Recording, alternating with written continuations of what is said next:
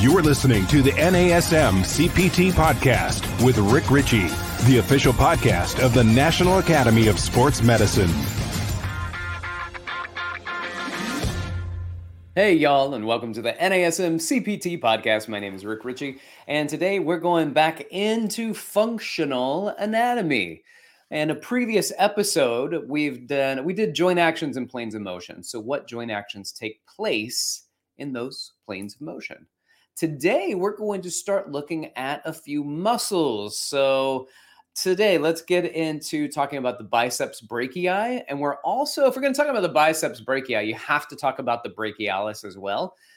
So let's have a little conversation about those two muscles. First of all i love etymology. I love learning where these names came from what their origins are how we got to them. There's a great book if you've never read it as somebody that is into human movement science, the etymology of the muscles of the body.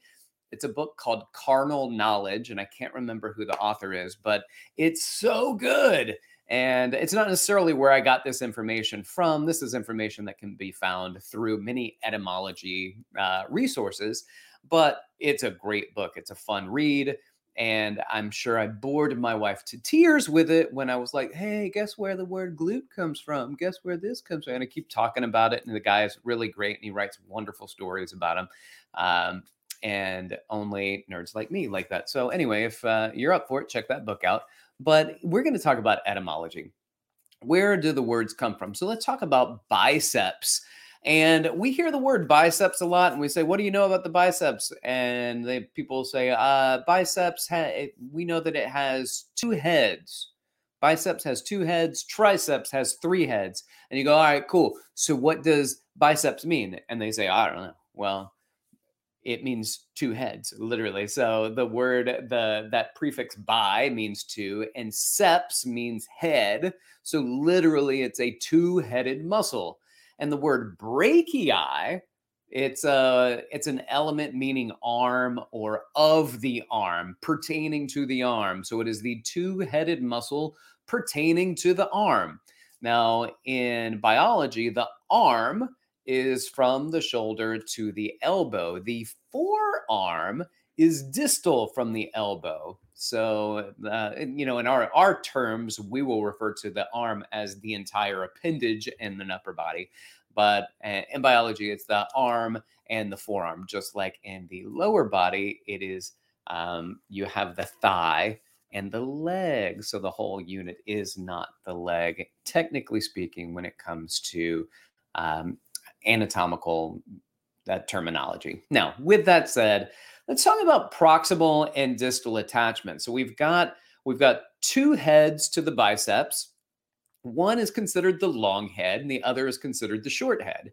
And there's kind of this bodybuilding lore, like maybe if uh, if you work the muscle in a certain way, you get the long head more, the short head more, and that's not it's not a great uh, assessment. I don't think that there's a lot of data that shows that we can isolate one because it's nearly impossible. Now, um, one of the ways that we'll look at this is the long head, which is the lateral head. The short head is the medial head. And they both cross over the shoulder joint. So one just isn't as long as the other. The long head goes into the supraglenoid tubercle of the scapula, which is right underneath the acromion process on the underside of it, next to the supraglenoid tubercle.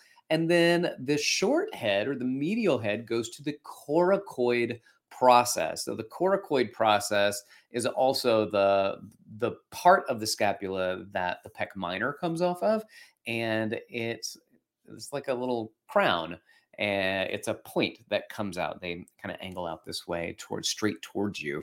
So the muscles and the biceps, they cross over the shoulder joint and then they move all the way down past the elbow. And there are two bones in the forearm. There's the radial uh, radius and the ulna. So it attaches to one of those two bones. Which one does it attach to? Well, it attaches to the radius. And therefore, it not only moves at the elbow, and we all know that the the bicep does elbow flexion, but because it attaches to the radius, the radius moves over the ulna. It flips over the ulna while doing supination and pronation. So it, it, it is worked through the elbow as well. So, for instance, let's talk about all the joint actions now that the biceps can do. We've got in the sagittal plane, elbow flexion. We know it can do elbow flexion in the sagittal plane. Now, in this supination and pronation, that's not quite sagittal plane. That would be a transverse movement, transverse plane, uh, especially we look at that from anatomical position. And the radius flips back and forth over the ulna. So the bicep does elbow, uh, I'm sorry, forearm supination. It supinates. So it supinates uh, the forearm, it flexes the elbow, and it can flex the shoulder. In fact, this is a really odd thing, and I want you to try it. I want you to go into elbow. I want you to go into forearm supination, so palms up, and then keep your arm right in front of you in the sagittal plane and flex your elbow and make a muscle, right? So you're flexing the elbow, but you're also contracting the bicep. Keep it contracted and take it all the way over your head into shoulder flexion. So I've got supination, elbow flexion, and shoulder flexion. And if you keep that muscle really tight, it's probably going to cramp or Charlie horse on you because you've shortened it from every position you can shorten it. But with that said, if I want to know how to stretch my bicep, then I just undo all of those things. So, what does that mean? If I've got my shoulder inflection, elbow inflection, and I'm supinated, then I'm going to extend my shoulder. I'm going to extend my arm. I'm going to pronate and I can keep my elbow straight, my forearm pronated, and then I can take my arm back behind me and that will stretch the, the bicep. I take it back into extension. Well, we like the bicep muscle. The bicep is definitely a muscle that is a show muscle but we get something wrong here. And the thing that we get wrong is that even though the bicep is the show muscle, it's the brachialis that does most of the work. The brachialis is the muscle that's under the bicep. In fact, if I could compare it to anything, I would say it's like the gastrocnemius and the soleus.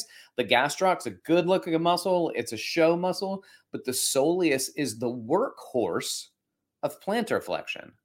I would say that the brachialis is the workhorse of elbow flexion. The brachialis, that term in Latin, means arm or upper arm. And let's talk about where these uh, muscles, the proximal and distal attachment. So we've got the proximal attachment is going to be on the anterior uh, anterior humerus. So, and then it's going to uh, move down to the uh, cross the elbow and into something called the coronoid process of the ulna. Now, this one's interesting because it attaches to the ulna. And because it attaches to the ulna, the ulna doesn't move in pronation and supination, it moves in elbow flexion and extension. But because the radius flips over the ulna, the ulna is stable in pronation and supination. So if I'm in a neutral position, I'm a supinated position, I'm in a pronated position, the brachialis does not care. The brachialis will work and work well in any of those positions.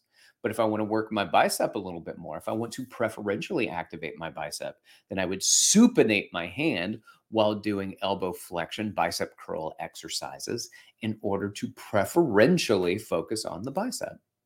Does that mean that neutral grip hammer curls are not effective? No, they're very effective. But what we do is you've heard this this term reciprocal inhibition. Well, if my bicep fires better in a supinated position than if I go into a pronated position at my forearm, then I've reciprocally inhibited my bicep. So the bicep will not be as strong in that position. However, the brachialis remains unchanged.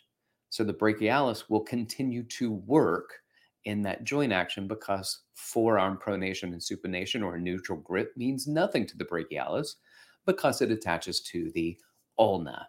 and allows us to go into elbow flexion. It does not cross the shoulder like the bicep. So it doesn't do shoulder flexion. It just only does elbow flexion. And it can decelerate elbow extension. So we've got two muscles here the biceps brachii, the two headed muscle on the upper arm. And it does three joint actions. It supinates the wrist, it flexes the elbow, it flexes the shoulder, it decelerates shoulder extension, elbow extension, and pronation, which are also the three directions that you can stretch that muscle. The brachialis muscle, the workhorse of elbow flexion, does elbow flexion. No other joint actions that is that that muscle is connected with. And these two muscles work hand in hand. They work concurrently in order to create primarily elbow flexion. All right, so that's just a brief review, a brief functional anatomy review of these two muscles, biceps brachii and the brachialis. I hope that you found it interesting. Be sure to like, subscribe, share this with friends. I appreciate it. If you've got questions and you want to reach out to me, you can do so at uh, Instagram, dr.rickrichey, R-I-C-H-E-Y, or you can email me at rick.richey at nasm.org. Thanks so much for listening. This has been the NASM CPT podcast.